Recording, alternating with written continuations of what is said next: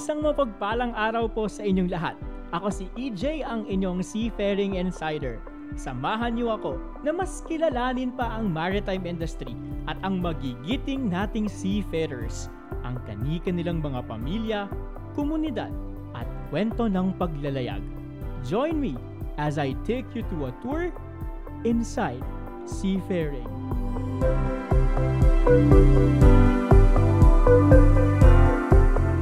Magandang araw po sa inyong lahat at welcome for another episode of Inside Seafaring Podcast kung saan pag-uusapan natin ngayon ang mga millennial seafarers. For this episode, meron tayong makakasamang guest kung saan ang ating pag-uusapang topic ay malapit sa kanyang puso. He is currently working at the Philippine Red Cross Humanitarian Response Vessel Amazing Grace as a second engineer officer. He is an educator who have taught in different maritime schools and training centers and a content creator and a podcaster. He has an advocacy on the improvement of communication skills for seafarers via Poseidon Toastmasters Club. He is also a financial advisor and a budding entrepreneur. He is also a part of the Outstanding Students of the Philippines alumni community, and of course, he is handling the group behind the Millennial Seafarers. Let us all welcome Mr. Mao Bayotas. Hi Mau, magandang araw sa iyo at thank you for joining us in this episode.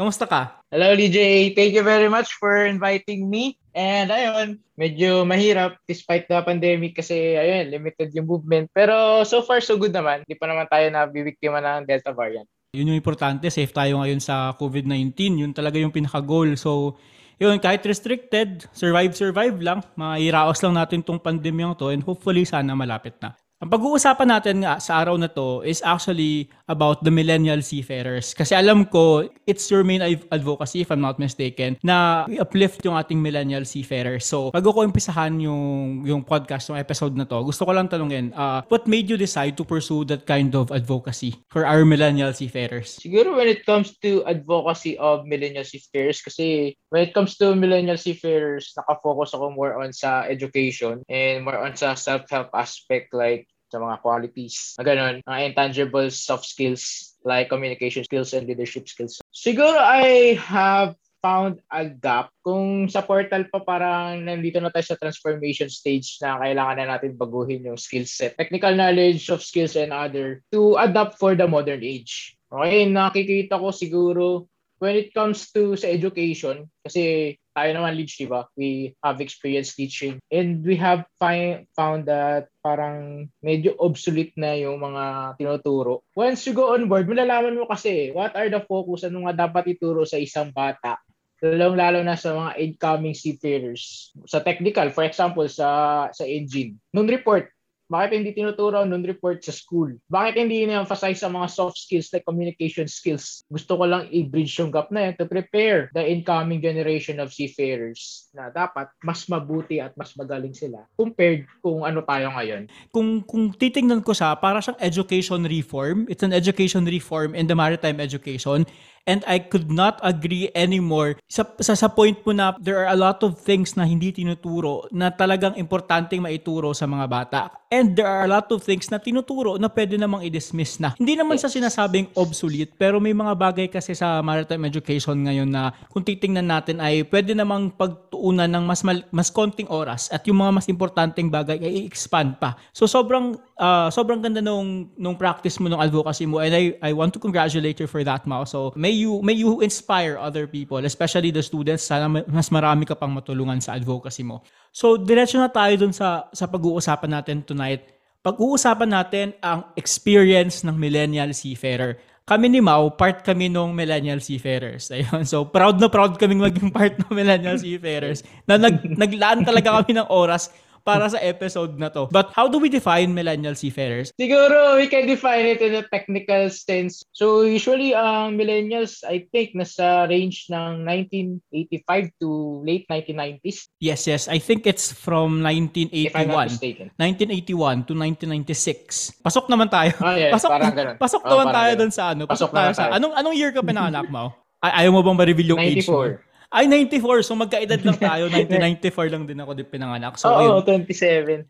Ah, bago tayo mag-episode kanina, nagkaroon din ako ng konting reading tungkol sa millennials, no. Um, and nalaman ko na yung yung konsepto pala nitong mga generations na to, yung pangalan ng mga generations na to ay nanggaling pala sa mga western countries. And yung yung parang concept nitong uh, generations and the generation names are coming from a collective experience of a certain generation based on sa mga um, historical events na nangyari sa sa time na yon. Say for example, the Vietnam War, you know, the World War II and meron meron akong nabasa na article sa Rappler na nag nag-debunk nung idea na the, the millennials of the USA are not comparable to the millennials of the Philippines. Kasi nga, our generations are experiencing different kinds of historical, you know, historical happenings. We're not necessarily marked or defined by the happenings in the USA. So meron tayong kanya-kanyang generations. But in the context of our our episode, uh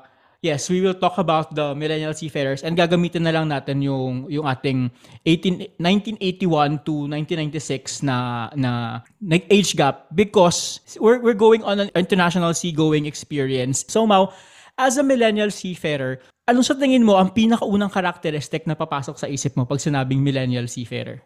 Pag sinabing millennial, I think it's very obvious technological skills. Kasi actually nag-start yung evolution ng technological evolution sa shipbuilding uh, 2010 and onwards. Nag-transform na lahat well sa part ng engine from the mechanical engine to electronic engine. And then nakita na natin lahat ng operation ng barko, it's going to the electronic form. Di ba? Sa inyo, you have the ECDIS already, paperless system na kayo sa bridge. And ganoon din sa amin. Usually, sa mga measurement namin sa engine, doon na lang kami sa computer, pindot-pindot na lang. And then, siguro napansin ko when I went on board, actually, napakalaki ng gap when it comes to technological skills. Doon pa lang sa sa millennials on our generation and the generation that came before us. Siguro when it comes to reporting sa paggamit ng computer, di naman lahat. Okay? Pero usually napupunta kasi sa mga generation natin or the younger officers, yung mga paperworks. And you can see kung paano natin mina-maximize. For example, uh, Excel, Excel worksheet. You can do anything sa Excel worksheet, di ba? You can program anything, mga complex operation. So, ito, story ko lang ah. Napansin ko yung third engineer ko, which belongs to oh, mga 40 something si sister. And then napapansin ko siya when he is computing for the bunkering is manual computation pa. Mm-hmm. So doon pumasok makikita mo ang contrast. Nung naging third engineer ako, ang ginawa ko is in-automate yung system, nilagay ko sa Excel. So i-input ko lang yung mga numbers and boom, lalabas na yung bunker volume or or quantity. So doon mo makikita yung contrast between our generation and the generation before us sa technological aspect. Curious lang ako dun sa unmanned machinery system kasi napaka-efficient nun. Sana yung bridge maging unmanned na rin, ano? Pwede na kami mapasok na ano. Kaso Delix eh, hindi namin pwedeng iwan eh.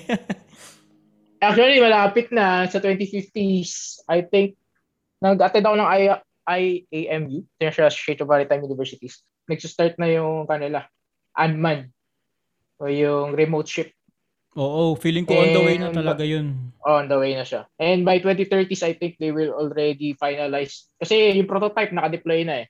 So under testing na siya. And by 2030s, I think they will be finalizing all the details. And by 2050s, I think medyo kaya, medyo kaya na. Pero kung titingnan mo ma'am, no, doon, tayo dapat maalarma eh. Hindi lang sa konteksto na pwede tayong ma-face out, pero sa konteksto na kung paano tayo makakapag-adapt para hindi tayo ma-face out. Kasi kung hindi natin babaguhin yung maritime education, yung mga focus points natin sa pinag-aaralan natin, darating ang araw na hindi na talaga tayo kakailanganin. Kasi when everything is automated and everything is electronic, what would our very obsolete kind of practical skills do in in such kind of a generation?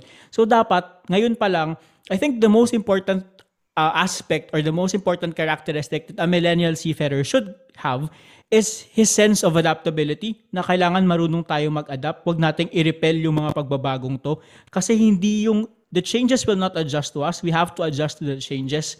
So ayun, nakikita din natin yung mga bagay na yon dun sa proseso ng pagsampa natin sa barko, yung mga ginagawa natin. And I think tayo yung nabiyayaan ng pagkakataon na masilayan yung yung transition from a lot of na, naranasan mo na ba Mau na magsumampa ka ng barko tapos wala pa hindi pa masyadong uso yung phone no na may mobile data. Tapos ang ang bit-bit-bit-bit lagi ng seafarer ay yung yung bag niya na merong laptop. Tapos makikiconnect sa wifi ng Seaman's Club. Yes, 20, 2013. Una kong sangpa ng barko. Ganyan talaga yung landscape nun. Inabot ko pa Eh, nga din. Yung, yung, yung time na ano, nagko-calling card. Yes, meron pa ang calling card natin. Patok na patok pa yung parang ano ba yun, sa smart, di ba? Yung satellite phone. Kailangan mo bumili ng card para to call. Ayos, so, nakakamiss din pala yung roaming text kasi uso din yun dati. Nagpapaload ako nun from time to time, from time to time kay mama, papaload ako ng 200 para makapag-text ako gamit yung roaming. Kasi yung, alam, alam mo yung ika-copy-paste mo pa yung, yung content mo kasi mabilisan lang yun eh. Parang may code ka, tapos ika-copy-paste mo Oo. lang doon, tapos yun, send mo, dalawang piso yun. So ayun, yun yung parang instant messaging kasi hindi pa uso yung, yung, hindi pa uso, hindi talaga uso yung mga phones na ginagamit natin like now na sobrang advanced na and mobile data talaga yung parang means of communication. Sa work aspect, sa pakikipagtungo ng mga seafarers no, sa barko, paano mo nakaka-characterize yung millennial seafarers in terms of their work attitude? Siguro, when it comes to, meron kasi mga pros and cons when it comes sa millennial seafarer. Alam naman natin, everyone has that may weakness and strengths. Siguro Yes. strengths when it comes sa millennial seafarers is the creativity. Siguro, they are always thinking outside the box. Usually, kapag may mga troubleshooting, di naman ako stereotype ah. Not disrespecting the seniors, but usually, most of them, usually they base how to solve a particular problem on the experiences they have. Okay, para palagi mo marinig yan kasi ganito nangyari sa amin dati, so ganito ginawa namin. Yun, yun actually, palagi namin pinagkatalunan, but not in a very destructive way. Constructive naman yung ka namin approach. Ako, as the millennial officer, usually ang approach ko is by the book. Ko-consult muna tayo sa book. And then, kung merong experience na medyo relevant doon, then we can uh, do it side by side kung anong sinabi ng ma- manual. And then, usually, dahil uh, medyo kan tayo sa technology, ina-apply din natin yung mga technological aspects on solving a particular problem. So, dun pa lang, parang medyo ta, merong mga unique way of solving yung mga millennial generation ng seafarers. And, but on the opposite side, sa weaknesses naman, is that medyo mabilis tayong maka ng, ng focus or attention. Mawala ng focus or Yes. attention, actually. Yun yun napapansin ko. Totoo yan, Once Mau. we are already familiar, usually nagiging complacent na tayo and parang nabuboard na tayo sa ginagawa natin. Pero totoo yan kasi marami ng studies na nagsasabi na ganun talaga daw yung characteristic nung, nung mga millennials. Since tayo nga ay very, you know, sabi mga creative, adventurous, you know, we're always out there and in, in, in action.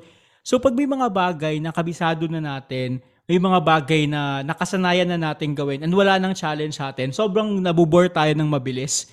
And makakita mo rin yan actually sa psychology ng mga sumisikat na mga bagay ngayon. Say for example, um, yung attention span kasi natin ay napapaliit din nung ating uh, social media. Say for example, Twitter has a very limited character. TikTok has a very limited video.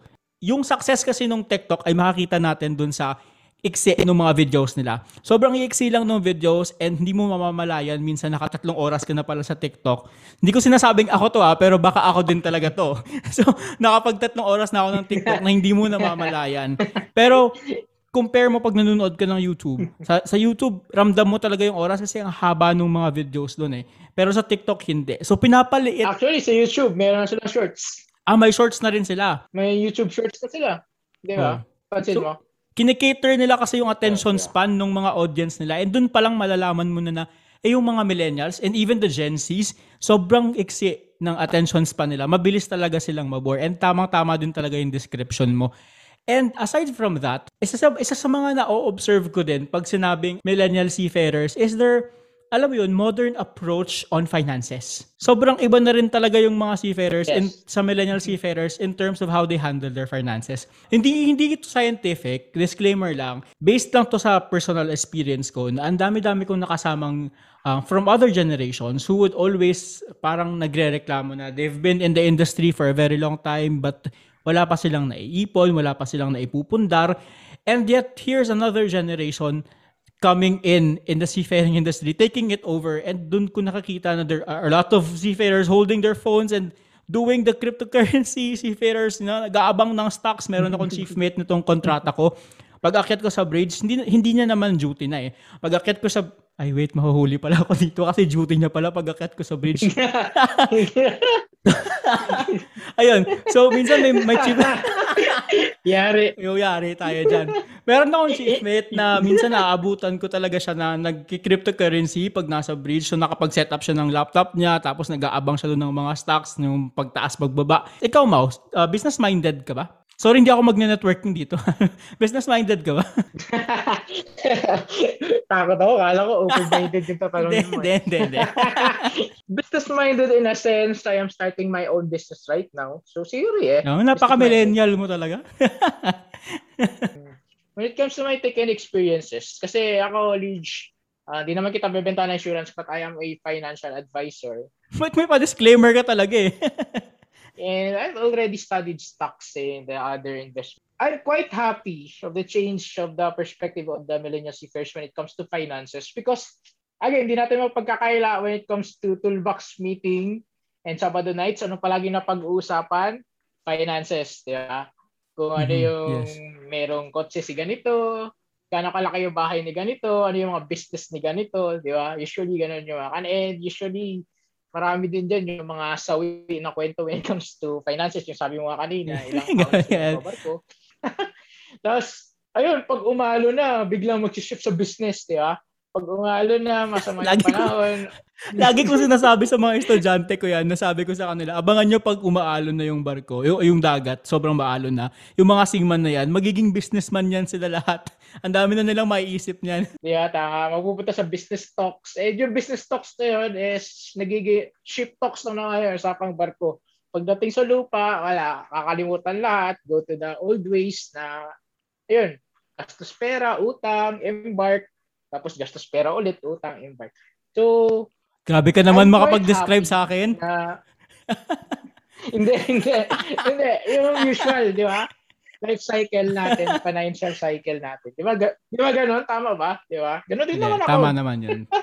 Dahil nandun na rin tayo, meron pa akong isang karakteristik ng millennial seafarer na naisip. The longevity na kaya nilang itagal sa barko. Karamihan kasi sa mga kilala kong millennial seafarers, napakabilis din nilang sumuko. Ah, hindi naman sumuko, but but like say for example, they go on board and they won't stay in the industry for a very long time. They they get bored, they find something else or they pursue their passion. Your your take on this now?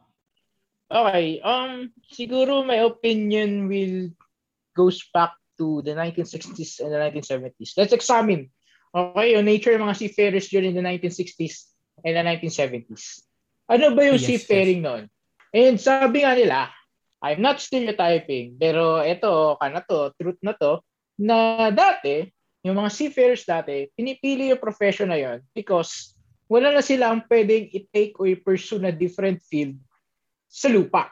Okay? And that's the only, re- parang last resort na lang nila in order to have a good life to take on seafaring. Okay? What we can infer to that is that the quality okay, ng mga people na pupunta sa seafaring profession dati ay hindi ganun kataas. Now, let's compare. Fast forward tayo sa 2010, 2000. Ikaw ba, Lidge, may classmate ka? Ako, may classmate ako galing sa UP. Lumipat pa ng seafaring profession ng school namin just to take on seafaring. And marami akong mga classmates, mga valedictorian, cream of the crop, and they started pursuing seafaring nowadays. Di ba? Na, napaka ah, confusing, di ba? Parang nakapasur- napaka-surprising. Totoo yan, no? Kasi na-experience ko yan dati. Meron akong class nung college. Ah, meron akong teacher nung college na nagsabi sa amin na ah, kung hindi daw kami bobo or hindi daw kami mahirap, hindi kami magsisiman. So, dalawang bagay lang yan kung bakit ka magsisiman. Bobo ka at mahirap ka. Yun yung, yung pagkaka-term niya. And I cannot blame him because maybe he's speaking from a point of view of someone coming from an older generation when maybe there were standards but not as stringent as the standards that are in place right now pagdating sa seafaring industry. Kasi para siyang napopopularize siguro sa generation natin na yung seafaring Yes, yes. is a very easy way. Instant gratification. Instant Ah, gratification. Tama, tama.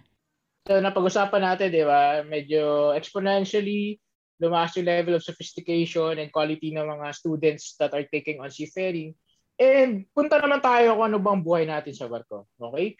So honestly speaking, di ba, yung ating routine job routine sa barko is just a regular, di ba, parang mundane job na paulit-ulit na actually. Yes.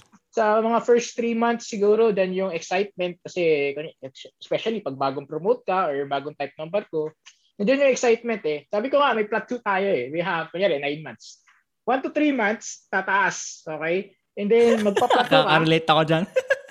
climax, from 3 to 6 months, dyan na yung plateau. Magka-climax ka dyan. 6 months. Yes, yes. And then 6 to 9 months, yan yung resolution. Bababa na yon until you disembark. Siguro sa end, medyo tataas konti because you are very excited to be going home. Pero honestly speaking, ganun yung like sa Marco, di ba? Nagpa-plateau. So siguro, given that level of sophistication and yung intellect na mga pumapasok sa seafaring, And once napansin nila or parang sinapak sila sa mukha yung realidad ng nature ng kanilang trabaho, siguro that's the time that they are thinking, parang hindi sa akin itong trabaho na to. Once sa uh, first to three months, wala nang challenge and four to six months, ulit-ulit na trabaho mo. So usually, pansin ko ah, sa school namin, mga alumni, those who are in the top 20 ng kanilang mga class, they are the ones who are retiring early from seafaring. Usually, hindi ka abutin ng 30 years old nandito na sa school nagtuturo kaya makikita mo on the other field na.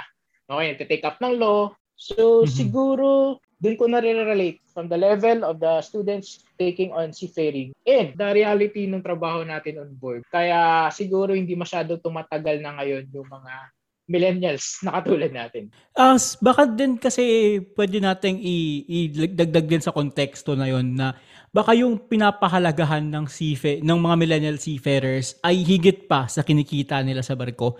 Karamihan sa mga millennial seafarers natin ay mas pinapahalagahan nila yung challenge, yung passion nila.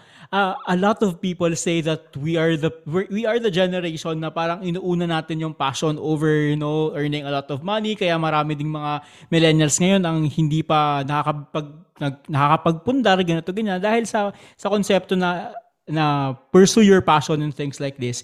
I don't know if it's a bad thing, it's a good thing, but I think it's something that we have to consider as a personal choice.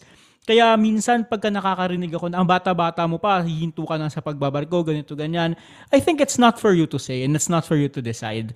Kasi we're coming from different, you know, points of view in life. Yes. And, you know, uh, and I think as a millennial, one thing that I would really want to be very proud of is knowing what I value in life and I go for that. I, I, I don't think it's a bad thing. I think it's a good thing. Yeah. Actually, it's a good thing. Kasi pansin mo, uh, ah, 27 years old na tayo. Pero parang hindi pa tayo na-pressure mag... Ikaw, ikaw, ikaw lang. 26 pa lang ako, ma. ah, 26. pero, ayun, di ba? Go, going to 30s, pero di pa tayo na-pressure magpunta ng bahay. Usually, parang 35 is the new 25 sa generation natin. Di ba? Oh, parang, meron mga quote of the night. 35 is the new 25. yung life begins at 40 natin, magiging life begins at 50 na siguro yan sa atin, sa, sa generation siguro, natin. Siguro, Ito pa Mao, sobrang ano ako dito, yung parang pagbabago nung image nung nung mga seafarers natin dahil sa pagpasok ng mga millennial, isa doon ay yung yung aesthetics yung aesthetics lang talaga, yung, yung mm. total imagery ng seafarers ay unti-unting binabago ng mga millennials. Kasi alam mo naman, meron naman di bang mga seaman starter pack. Yung backpack, pag sinabi mo seaman, naka-collared shirt, uh. naka-tuck in, tapos naka-denim jeans, uh, tapos tama. naka parang boots na sapatos or or branded na na rubber shoes, naka-backpack, mm. naka-cap. Yun talaga yung aesthetics ng C1 talaga yan pag sinabi. Hindi mo talaga maikakaila. So I think when when the millennials came in, they they tried to like change. I don't know if they tried, but we are unconsciously changing the aesthetics of the seafaring industry. Yes. Tingnan mo naman yung mga Instagram ngayon ng mga seaman. Sino bang magkaakala, di ba? Sobrang, sobrang aesthetic. Ganon yung pagkakala. Siguro ngayon nahihirapan na yung mga Coco Life na agent dun sa Kalaw mag-discern kung sino oh, yung si Pairs. so, hindi. Kasi usually, di ba, polo shirt, ngayon upgrade na into polo eh. Yung button down talaga na na polo. Uh-huh. Na maganda yung fit and then yung pants is hindi na yung usually denim, blue kan eh. Usually denim yan, eh. Mga kulay na na mga formal, medyo casual, ah, formal tingnan. Siya may formal na mga brown, mga dark gray, di ba? Na fit, maganda yung fit sa paa. And then usually yung shoes hindi na nagiging sneakers like mga basketball shoes na mga malalaki. Nagiging loafers na like yung mga Sperry or yung mga medyo leather na shoes na usually maganda tingnan yung combination niya, di ba? And then yung bag, hindi na yung knapsack, but usually... Iba na, nawawala na yung backpack. Oo, hindi na siya backpack, di ba? So, pag tingnan mo siya, para siyang uh, talaga professional na sure base nagtatrabaho sa isang company din sa Manila. Uh, although I have to say na nandun pa ako sa sa generation nung previous generation, di pa ako nakakapag-adapt. So mauna na muna kayo sa aesthetic. Dito dito lang muna ako sa likod. Nag-enjoy pa ako dito sa sa stereotype. Nabanggit ko rin pala kanina, no. Mahilig ka rin ba sa sa photography, Mau? When it comes to photography, gusto ko photography pero ayaw ko ng photography. okay. Pero napapansin mo ba sa mga batchmates mo or sa mga ibang millennial seafarers na sobra silang nag invest in, in, in the videos and the photos that they take. Yes. And I think it's one way also that our generation is opening up the industry to the world. Yes, actually that's good kasi when it comes to the information, exchange of information via the internet, it's very fast and it's very convenient. Usually tayo, di ba, dati when pag gusto natin magsiman, wala tayong reference point or kaya video na makikita kung ano ba talaga buhay ng seafarer sa barko. Usually, sa kwento-kwento lang ng mga kaibigan natin, kakilala natin, di ba? Pero ngayon, it's good to know na meron tayong mga creators in YouTube and other platforms, di ba? That they are sharing yes. kung ano ba talaga yung buhay ng mga seafarers. Hindi lang ganun, but also other technical information na kailangan matutunan ng mga bata. I think that's good. And uh, siguro, last na lang din to. Ay, meron ka ba bang uh, characteristic na gustong i-share about millennial seafarers? Yun lang. Sige na, mention ko na kanina. When it comes to millennial seafarers, sabi mo, di ba, di, na-upgrade natin yung aesthetics. Not just the aesthetics, but what you call yung sophistication or yung level ng involvement natin sa ating community. Dati, when you say seafarer, okay, ma-transfer mo sarili mo. Sarili mo lang at ang pamilya mo. Mm-hmm. Di ba? Uh, you will go to another social status, economic status or what. But now, okay, marami tayong nakikita seafarers that they are pursuing mga advocacies in their community. I know one seafarer dito na colleague ko who is very much involved in the ATAS community and I know na meron tayong mga mutual friends who are very active on that one. Yes, diba? yes. Uh, they are very passionate on community service. And yun lang, napakagaan ng loob na seafarers dati. Parang community and the society are looking at us like selfish na sarili lang natin gusto nating improve. Okay na walang kan sa community. But now, napaka-active ng seafarers ngayon, especially millennial seafarers, di ba, sa social media. It's an added value to the maritime industry to see the seafarers, you know, finding their joy in helping other people it's it's a really good thing to do and I think it's something that should be normal already in the generation. Last siguro sa akin, Mau, it's very important. How did the millennial seafarers bring a different kind of a sense of social awareness in in in the maritime industry in terms of gender equality, you know, in terms of mental health, in terms of issues like political stance. Paano natin binabago din yung landscape nung nung seafaring industry as millennial seafarers? Siguro yung catalyst na pwede natin siyang also i-recognize aside from sa millennial seafarers is the access to technology. Di ba? We as a millennial seafarers, para medyo mas open na tayo sa mga ideas natin, to share our ideas, whether it's political and other ideas. Okay na wala tayong pakialam stereotype when it comes to gender empowerment. Through the use of vlogs, videos in all the social media platforms and other video creation platforms, napapakita na that seafarer, the seafarers are also capable of doing their work even much better work than their male counterpart. When it comes to sa political landscape naman, I think marami na ako nakakita actually sa social media that they are already involving, they are voicing out their concerns on the very critical issues in the society the di ba, sa politics yeah. ngayon, lalo na na yung pandemic. Dami na mga here, here. Marami na millennial. Kaya alam ko, ikaw Sabi ko na ba, maituturo talaga ako dito eh. Napakaingay eh, no? uh, but it's good because you are you're, you're exercising your freedom of communication and your expression.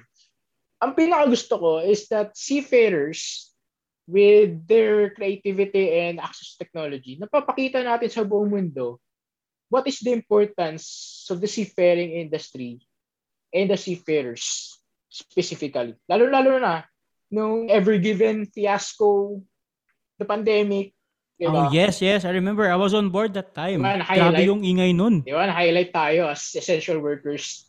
Di ba? Yes. When the ever given fiasco happened, na-stop yung shipment ng lahat ng mga basic necessities or mga supplies sa Europe. And then that's the time that they, ayun, para na-emphasize yung importance ng seafarers as essential workers. And I think that's very good kasi para kasi tayo dati, para tayo mga players behind the curtain or behind the line, the spotlight na hindi tayo na-appreciate.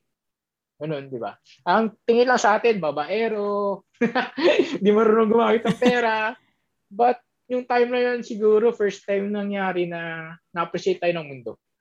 Eh, And disclaimer lang po sa lahat ng mga shipments na na-delay sa JNT, sa Shopee, wala pong kinalaman yung ever given.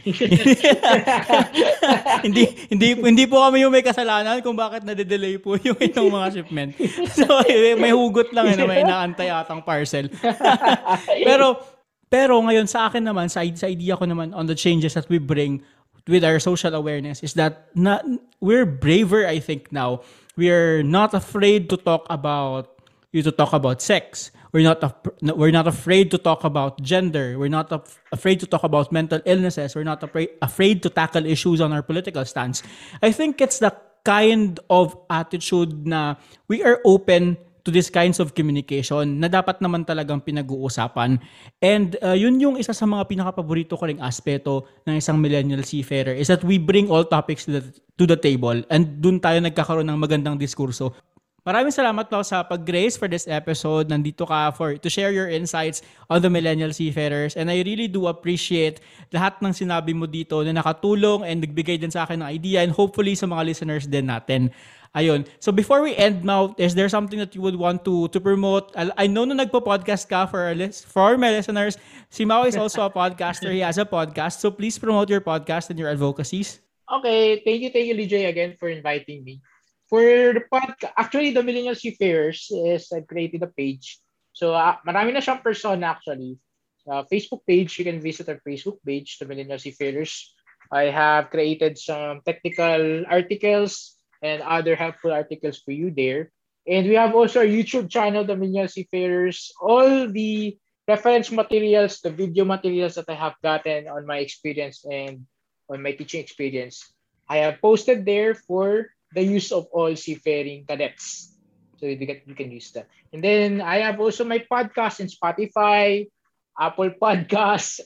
Actually, lahat ng podcast platform na post ko siya actually. Uh, Millennial Seafarers, meron tayong mga technical information, financial advices, self-help uh, episodes. So you can visit our podcast.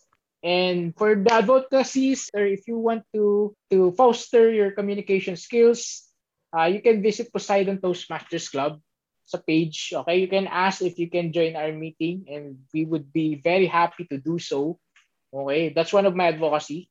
And then uh, me and my students here in the academy, we are organizing a Seafarer UPH. It's the first ever organization for all maritime students across the country.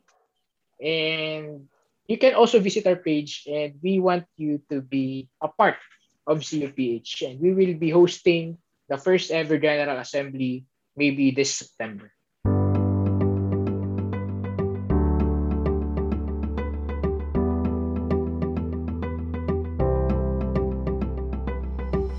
Maraming salamat kay Mao sa kanyang pagbabahagi ng oras at kwentong puno ng mga aral. Sa huli, tayong mga millennial seafarers ay mapalad at nabiyayaan tayo ng isang henerasyon na may sapat na plataforma para maibahagi ang ating mga kwento.